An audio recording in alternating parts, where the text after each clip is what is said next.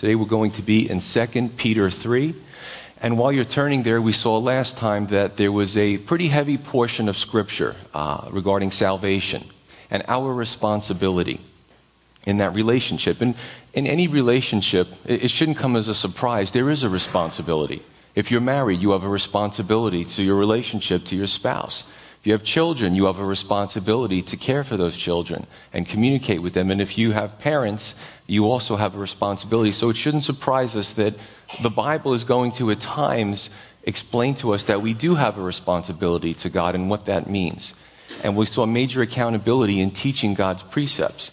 And today we're going to finish up 2 Peter uh, and really try to understand as we read it. This is the apostle's last words, really his last uh, major public address before his death, and his concern for the sheep, for the Christians that are scattered throughout the Roman world. So let's jump in. Verse 1, he says, Beloved, I now write to you the second epistle, in both of which I stir up your pure minds by way of reminder, that you may be mindful of the words which were spoken before by the holy prophets and of the commandment of the apostles of the Lord and Savior, knowing this first, that scoffers will come in the last days walking according to their own lusts and saying, quote, Where is the promise of his coming? For since the fathers fell asleep, all things continue as they were from the beginning of creation. So scoffers in the last days. Now, don't let that word trip you up because really, when Jesus Christ came into the world and interrupted human history, uh, and then he, you know, died, was uh, crucified, resurrected, and ascended into heaven. Time is getting short, right? There was a major interruption of human history. So in those days, they knew that there were the times of the end, and we'll talk about what that time frame means. But even today, we know there are scoffers. And we do need to be stirred up. And that word means to arouse and to awake fully. A lot of Christians, especially in, in wealthy nations, are kind of asleep. They're a little drowsy. They're not paying attention to what's going on in the world. They're not serious about wanting to bring others who don't know the Lord to show them the love of God and to bring them into the kingdom. So this is important back then and today. And he says, I want to stir you up via remembrance. Remembrance of what? Hey guys, don't forget your denominationalism. Don't forget your church history. Don't forget to put the thermometers on the lawn. None of that stuff is in there. What we're supposed to remember is God's word from the Old Testament and the prophets and through the church uh, established by the apostles. Remember, in John 14, Jesus divides the world into two camps. He goes, If you love me, you'll follow my word. If you don't love me, you won't. It's that simple. Right down the center. You're either falling to one or two camps. Now, how would we know if we're following his word if we don't know enough of his word to know if we're following it? It's kind of simple logic. How can a follower of Christ be a follower of Christ if they're not following Christ? So a lot of this stuff is, listen, for even for the most simple minded people, the gospel is very easy to understand.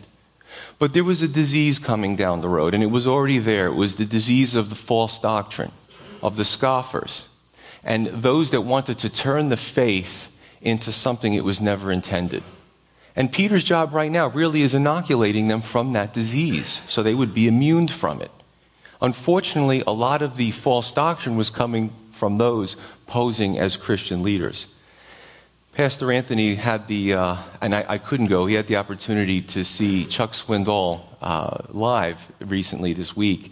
And he calls me up afterwards and he goes, Joe, Joe, you won't believe it. Everything you've been preaching on, this guy said. I'm like, that's really cool. There's not just one crazy person preaching this stuff.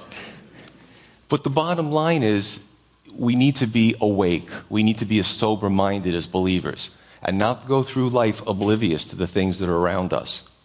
And Peter says this they will do it because they're walking according to their own lusts. They're turning their faith, turning the faith, or trying to, into something that fits their lifestyle and their desires. I mean, it's not good to have, you know, I mean, it's difficult when we get attacked from the world. But it's worse when those from the inside, it's more tragic, are watering down the gospel and what God desires. But they will do it according to their own lusts. They'll even listen. We know that there are those that listen to messages and they'll go from church to church until they find the church where it's nice and watered down so it doesn't convict their lifestyle. Well, the same happens to the teachers. to those who teach the word. Listen, I teach this stuff. I become convicted from what I'm teaching. It's not easy, you know what I'm saying? But there are some that don't want that conviction. They don't want to change. So they will teach according to their own lusts and desires. Verse 4 They will mock. Where is the promise of his coming? Mocking the fundamentals of the faith because God's taking too long. And this is really a, a, term called uniformitarianism. And this is what some of the folks believed back then. That, you know, my whole life has kind of been the same. I haven't really seen any, uh, the Red Sea parting. Uh, life is just going to go on after I die as it's gone on for this long. That's uniformitarianism. And Paul, or Peter is saying absolutely not. But really, the, the crux and the, the core of this is to be is to change your viewpoint because you feel that God is taking too long. Now, what do we know of those in the Bible that have really messed up when they thought God was taking too long? When Moses was up on the mountain with God, and Aaron and the children of Israel were waiting and waiting, and they felt that, you know, God was taking too long with Moses. What, what has become of this man? What did they do? The high priest, Aaron, Moses' brother, helped them to fashion a golden calf and to worship that calf because God was taking too long. What about King Saul? When he was waiting for Samuel to return and the Philistines were mustering up an attack. You know, King Saul was getting concerned. God is taking too long with Samuel. I've got to take matters into my own hands and I have to offer the sacrifice, which was profane to God. And scoffers will also set up a faith and a God in their own image because they believe that the Lord is taking too long. Now, get this. When we believe that God is taking too long, we tend to do things prematurely. Right? We tend to do things prematurely. It can hurt us and bring nothing but heartache. And we've all been there. I know I've been there. You know, you think you got to kind of help God along a little bit on this one right? You're waiting, you're praying, and he didn't give you an answer the next day, so it's time to take matters into your own hands. He said, I've been there. Verse 5.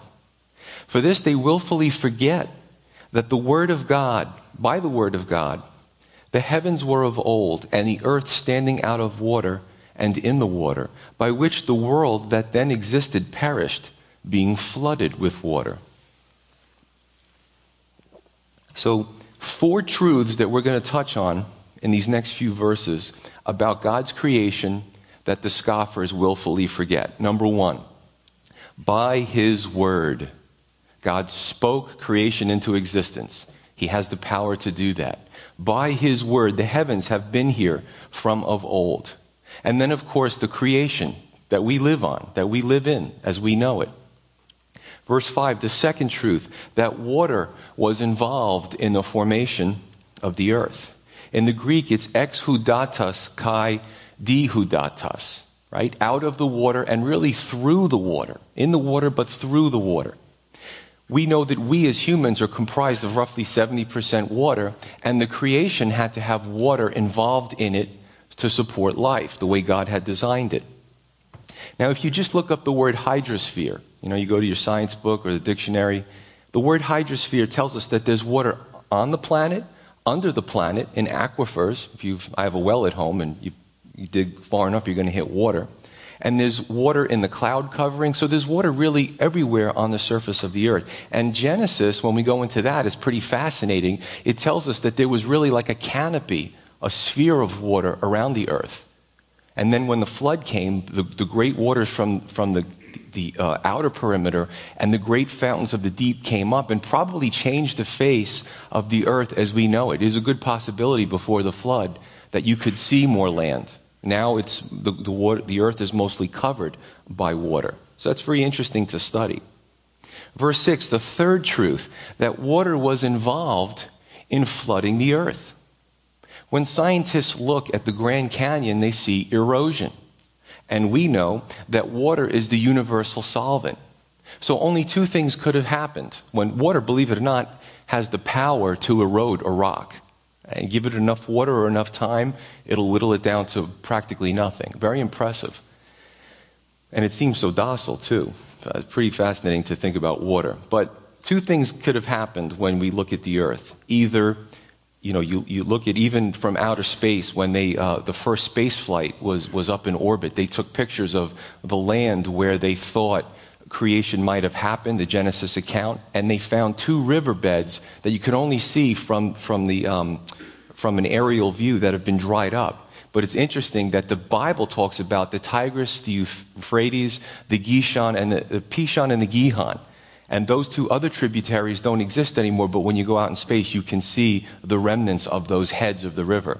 Very, very impressive. But two things can happen. Number one, over millions and millions of years and some water, you can have erosions. Or over not that much time, but a great force and velocity and volume of water passing through, you can get the same thing done when it comes to erosion. Now you see, the evolutionists have to add a bunch of zeros next to their timetable. You know, because we know that the, even recorded human history is several thousand years old. Uh, you can go back to the Egyptians and, and different cultures, and we know that there's been historical data on man on the earth. So, because in the thousands of years uh, we can't see what the evolutionists are claiming, they have to put a whole bunch of more zeros on there because now it seems more plausible. Given enough time, an apple can turn into an orange. Anything can happen over millions and millions of years. You see, that's where they really go with this. Secular scientists will say that the earth looks like there were, could be thousands of local floods, but they'll stop short of saying one great deluge because they know where that's going to lead. So there's a lot of hypocrisy there. And here's another thing what you don't see in the English is the sequence of this, these words here. He speaks about um, the earth standing out of water. The world that was then there was perished, being flooded the, with the water. But the heavens and earth are now kept in store by the same word reserved for fire and judgment. If you look at those words, there's two Greek words. There's ye for the uh, simple soil of the earth, and then there's cosmos. Now, cosmos is, is majority uh, wise used when God so loved the world. So when God sees the object of his affection as human beings, the word world is used. However, there are other times where the word ye is used, which is really a picture of the earth but without the inhabitants, the soil. And that's very important because when people are perishing, cosmos is used. And when you're just talking about the sterility of the soil being flooded, ye is used. And that's important because in John 3:16 it said God so loved the world. He didn't love the soil, he loved the world. That's very important. Verse 7. But the heavens and the earth which now exist are kept in store by the same word, reserved for fire until the day of judgment and perdition of ungodly men. So we come to the fourth truth by the same word that God has used to start creation, to just speak things into existence. The same prior interruptions in creation, he'll start to do it again. So we see it in the past and we're going to see it in the future. There will be an all encompassing fire as we read further that will destroy everything that's cursed by sin to make way for the new heavens and the new earth. And we covered that in our Revelation study. Now, I just want to go back to verse 5 for a moment and pick something out of here. It says that the scoffers willfully forget. They didn't have um, a, a problem. They didn't need ginkgo biloba to revive their memory. The problem was, was they willfully forgot. And I, I coined the term desire based theology. A lot of willful ignorance when it comes to those with a Christian label. Now, I will say this that uh, I got a great statistic when Pastor Anthony and, and, and Paul went to the, uh, the uh, breakfast to see Chuck Swindoll. He gave a statistic that said of those that call themselves born again Christians, only 8% admit to reading their Bible regularly. That's pretty, that's pretty stunning. See, it goes right back to what Peter said. We're forgetting. If we're not reading our Bibles, we're going to be influenced by the culture. Right? It's going to be a tug, war, tug of war in, in terms of influence. Peter says, remember, remember God's word, and remember that it may mean, number one, sacrifice.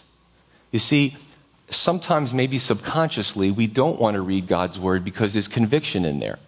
And when I read God's word and I look at it, it's really like a mirror to my soul. It shows me where I'm blemished, where I need to fix things. So, number one, when we read God's word, it could mean sacrifice. If you're really following the Lord, I will tell you that it involves sacrifice. And the second thing that it may show us is that maybe we're not putting in that great of an effort.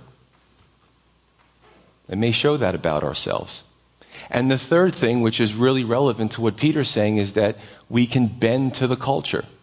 And when we read God's word, we can see, wow, I'm really starting to look like the world. What is the difference between me and the unsaved world? I don't see much of a difference. So it, it brings conviction. And that's why Peter is speaking to these believers because he's going to die soon and he needs them to not send a flowery letter, but something that's going to keep them on the right track. And we certainly need to hear that today. Verse 8. He says, But beloved, do not forget this one thing that with the Lord, one day is as a thousand years, and a thousand years is one day.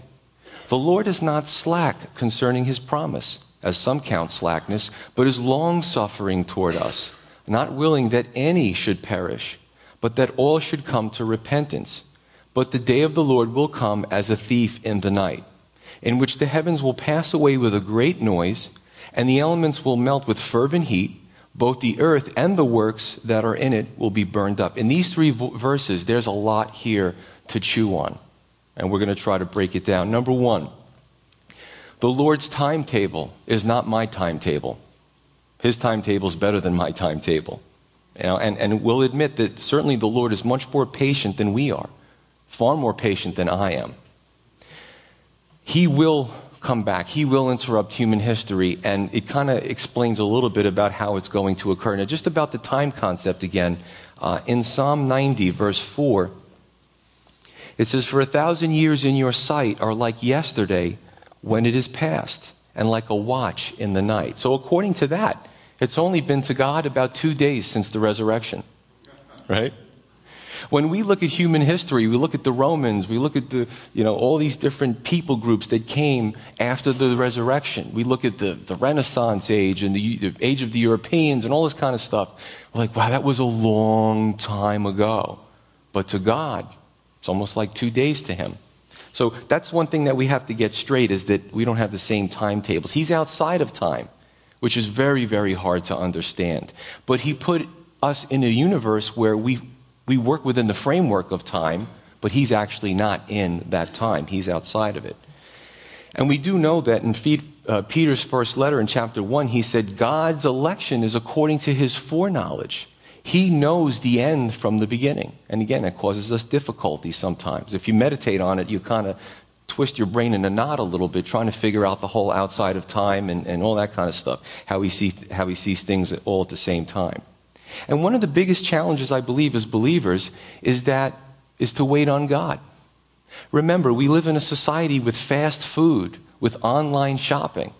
You know, when I order uh, different things for my beehives, because now I got to take care of them because the winter's coming, all I got to do is get on the computer within two minutes. I'm getting pretty good at it. I can order their little, their little insulation for their hives and their feeders and you know, click, put in my credit card number, and boom, it's out into cyberspace. Two, two, two days later, if I want express mail, it's only like 30 bucks, which I don't do to save money.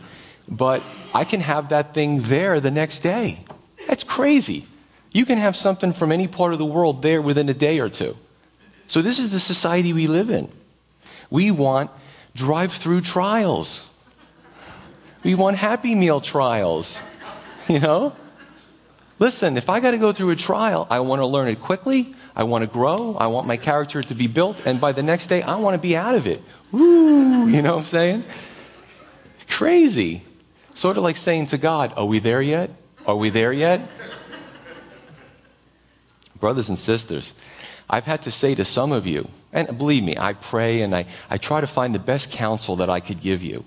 But there's times that, and, and I almost feel apprehensive to say it, brother, in this situation, you need to wait. What do you mean I need to wait? Can't you tell me something that's going to help me get through? No, I can't. Right now, God has got you in a position, sister, where you have to wait. That's just, look, I could tell you everything it says in the Bible, and your situation, you need to wait on the Lord here. That doesn't mean that we can't make decisions, but it does mean that when we're really in a pickle, Sometimes God is doing something. And sometimes it's another person's free will that's keeping us in that situation. So, you know, consider that. Now, I will tell you this I'm guilty too. I, I, can't, be, I can't be sick. Yeah, I'm too busy to be sick. I can't break a bone and be in the hospital because my life is just way too busy. I, I'll have to hop out of there or something. But, you know, it's just the way we are in this culture. God, God has different ideas. Verse 9, it says, He's not slack. He doesn't dawdle. He's long suffering. Why? So because he's, he's not willing that any should perish. Now, I want to I want to throw two more scriptures out at you to kind of look at this mindset, how much God really cares for the lost and does want them to turn.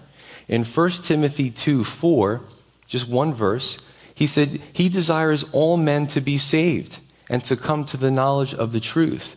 In Ezekiel 18:23, and I could find a dozen of these, he says, Do I have any pleasure at all that the wicked should die? Because he knows what that means, says the Lord God, and that not and not that he should turn from his ways and live.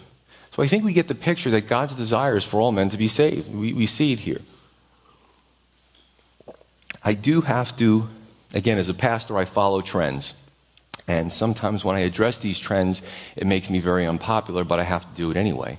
Some of you know about this doctrine called double predestination, and some of you will find out. You'll hear about it, maybe from some of your loved ones. But double predestination is a, a doctrine in extreme Calvinism. And what it is, is that God predestines, He creates people. He makes them, He puts a soul in them. And there are some that He just he really likes. You know, they're the elect before the foundations of the world. He, he shows favor upon them, no real reason given, and he makes them and he elects them to salvation. And with his irresistible grace, they can't pull away from him. They're captured by his swoon. So he predestines them to eternal life. This is where it gets bad. That's an active a form of predestination. The other part of that is another predestination for those majority of the world who don't take the right path, don't come to salvation. He creates them. He puts, now this isn't true, okay? It's not biblical. I'm just telling you what it is. I don't believe this. He uh, creates them, puts a soul in them. They're the majority of the people on the earth. And what happens is he uh, keeps them from being regenerated.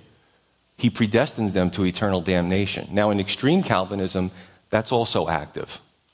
In another form of Calvinism, which isn't so extreme, it's more passive, where God just kind of passes by and he doesn't get them out of that state. But in extreme Calvinism, he puts them in that state and holds them there. Now, the Bible says that the word is regenerative. So even if they read the word, it isn't going to change them. It's not scriptural. And what it does is it makes God, and if I could just say this in a worldly sense, he creates somebody to put them on a cliff where they're dangling with hell below them, and then he either looks at them and walks by them, or he pushes them off the edge. They're not the ones that I like. That's pre- you can look it up. You don't have to take my word for it. But what it does is it makes God a liar in his word. So he really wills that all men to be saved, but he does things actively to prevent them from being saved. So it's kind of a wink wink with the scripture, and then behind the scenes, he's doing things to prevent their salvation. Not scriptural. Makes God a liar and an executioner. And if you think about it, if you find yourself rejecting God's way of salvation and you find yourself in damnation or judgment, right now, the truth is, you put yourself there. You have the choice to come to Christ. You have the choice to have your sins forgiven. This doctrine tells us that the responsibility now leaves man and puts it on God.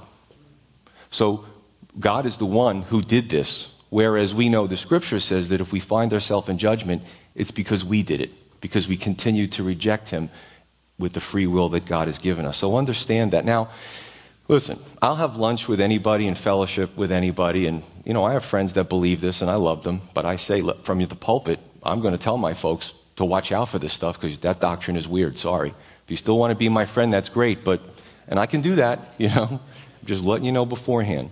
So we know that his will is not any that should perish. Verse 10, it says, The Lord's return will be as a thief in the night. And when that comes, things will unfold rather quickly. So what we have here is that this time discussion again. And there's a lot of questions. We see it in Thessalonians. We see the day of the Lord in Amos. We see really the day of the Lord and the Lord's return all throughout Scripture, Old Testament and New Testament. Pretty wild stuff. And you say, well, what comes first? And, you know, we understand that the Lord comes in 1 Thessalonians 4 for his, uh, you know, for those who have accepted him. He comes for them on the earth. There's the marriage supper of the Lamb in heaven.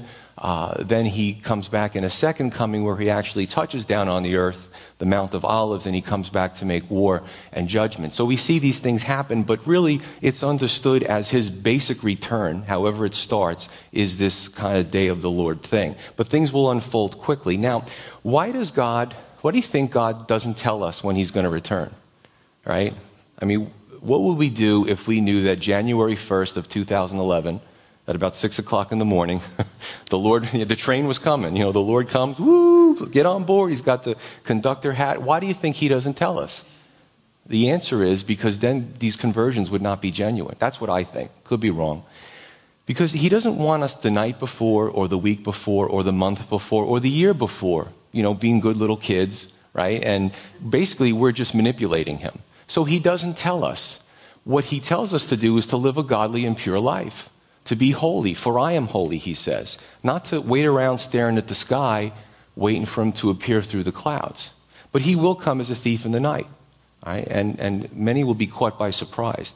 Now, I love science. I still have a lot of my science books from college. And the funny thing is, it shows how long ago I've been at college. Uh, some of the science has changed, believe it or not is true. You know, what, what men thought um, years ago, uh, a lot of the stuff has been tweaked, and new theories and new ideas and discoveries have come, and uh, science looks a little bit different than my college books. So I do try to update myself. But I like this because you kind of see a scientific. Now remember, Peter's a fisherman, and according to the religious leaders, he was an uneducated fisherman and untrained. So check this out. Look what he says here. Let's look at the tail end of the day of the Lord and again, we, we covered this in our Revelation study and see how the events unfold, starting with verse 11. Therefore, since all these things will be dissolved, what manner of persons ought you be in holy conduct and godliness, looking for and hastening the coming of the day of God, because of which the heavens will be dissolved, being on fire, and the elements will melt with fervent heat. Nevertheless, we, according to his promise, look for new heavens and a new earth in which righteousness dwells. We see a few things. The heavens pass with a great noise. Verse 10, the elements melt with fervent heat. Uh, verse 10, the earths and the works in it are burned up. And verse 12, the heavens are dissolved, being on fire. A lot of references with fire. Now, this isn't figurative fire. If you go to the Greek, this is literal fire. This is heat, this is fire, this is intense.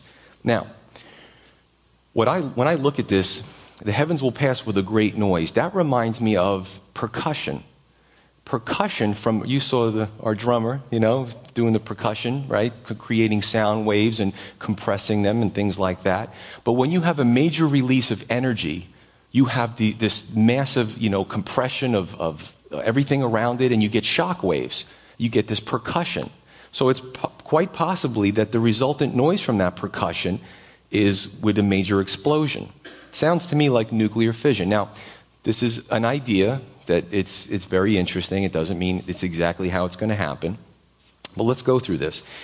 If you look at the four forces in, in nature, uh, one is the strong nuclear force. Now, what that does is, and you can, this is still good science, you see in, in the atom, the nucleus, there's protons and neutrons. And the protons have a positive charge how do you get those protons to get so close together without being repulsed by each other? Positive charges uh, re- repel. Well, we know that there's mesons in between the protons, and they try to explain it by all these ways, but the strong nuclear force holds like positive charges inside the nucleus. It's, there's some explain, ex, explainability to it, but it, it really doesn't do it justice. It's still a mystery. The other force, the other uh, of, the, of the four, which I'm only going to cover two, is the electromagnetic force, which discusses the relationship between charged particles. So the, you have your electrons you know, whizzing around, orbiting the nucleus of the atom. And in our bodies, we have millions and billions of these. It's pretty amazing. And then you have the uh, positively charged nucleus with the electron whizzing around it, and it doesn't suck it in. So you've got your electromagnetic force. So I'm just kind of setting it up here. When you disturb those relationships, you get fission. Now, we, uh, in trying to and man has done this, we did it with nuclear weapons and nuclear reactors. We'll, you will um, shoot at high speeds a particle into the nucleus and cause it to, uh, to break apart, and you have this incredible release of energy and heat. So, what you find here is that, and, and I would say this I don't think that the world is going to burn with nuclear weapons. No. That's man's idea. Besides, the way the exchange, it's just not feasible. This is a wholesale burning of this planet. So I believe that God supernaturally does it, and, and, and I'll tell you how. According to the Bible, what we can't explain on the atomic level is explained in Colossians 1:17. It says that all things in Christ, all things consist. And the word in Greek is sunastao, which means literally held together. So the Lord is kind of like the glue that holds all creation together. And what we have here is verse 10 when it says, The elements will melt with fervent heat.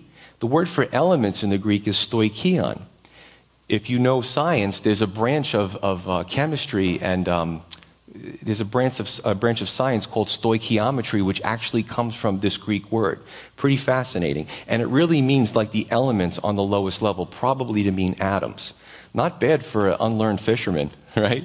I mean, doesn't this sound, some of you, your eyes are rolling in the back of your heads right now. Oh, I wish he'd stop. that reminds me of high school.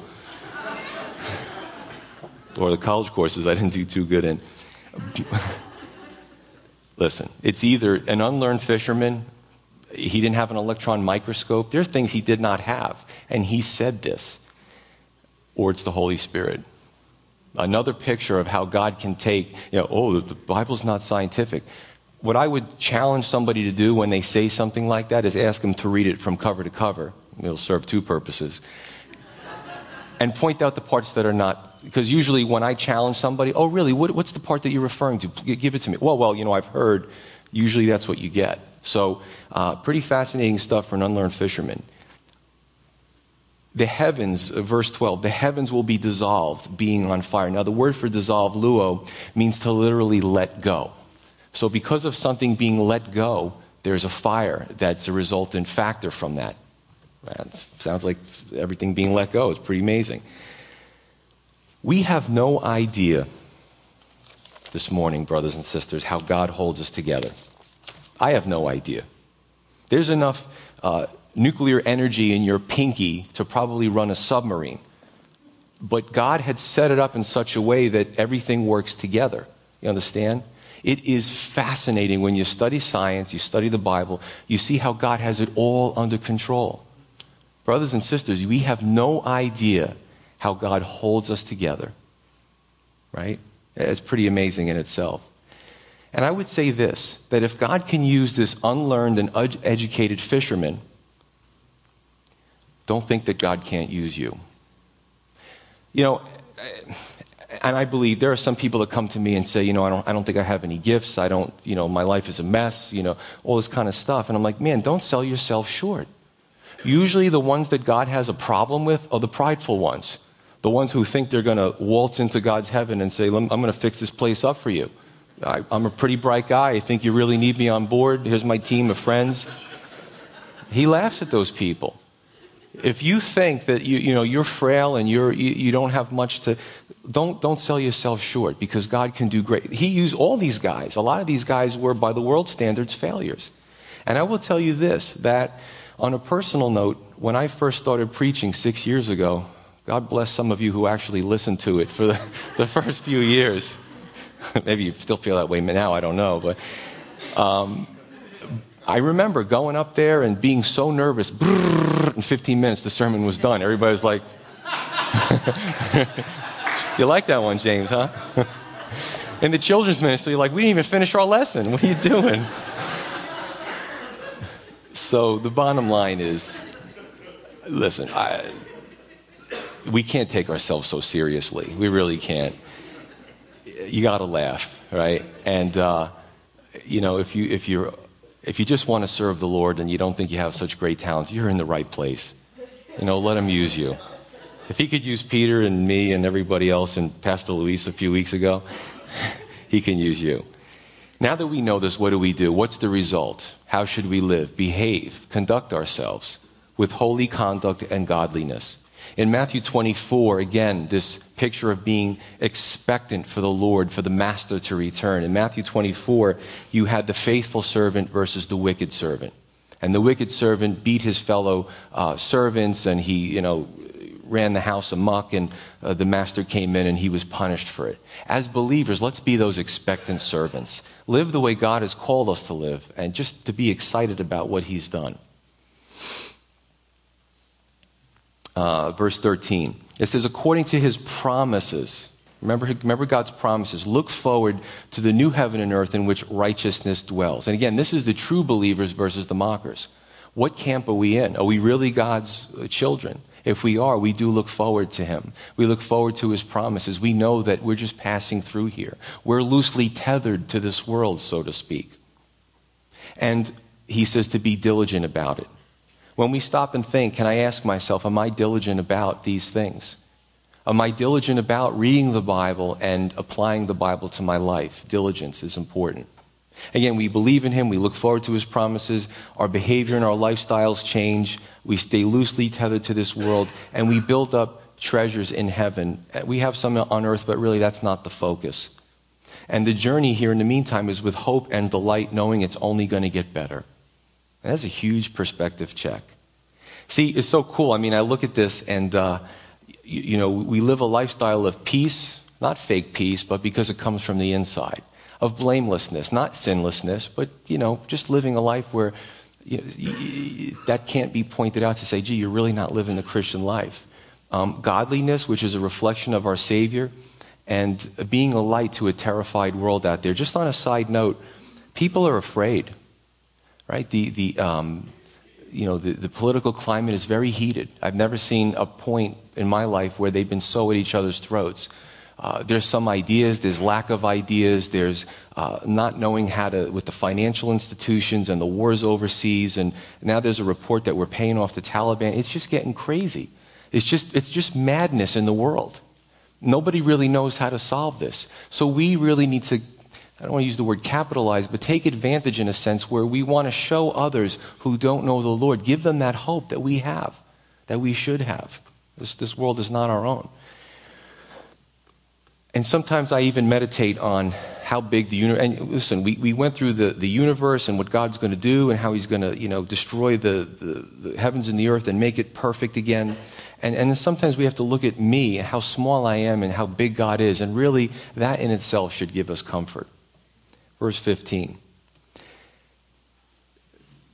Excuse me, verse, yeah, 14. Let's, yeah, let's start with 14. Therefore, beloved, looking forward to these things, be diligent and be found by him in peace, without spot and blameless, and account that the long suffering of our Lord is salvation. As also our beloved brother Paul, according to the wisdom given to him, has written to you.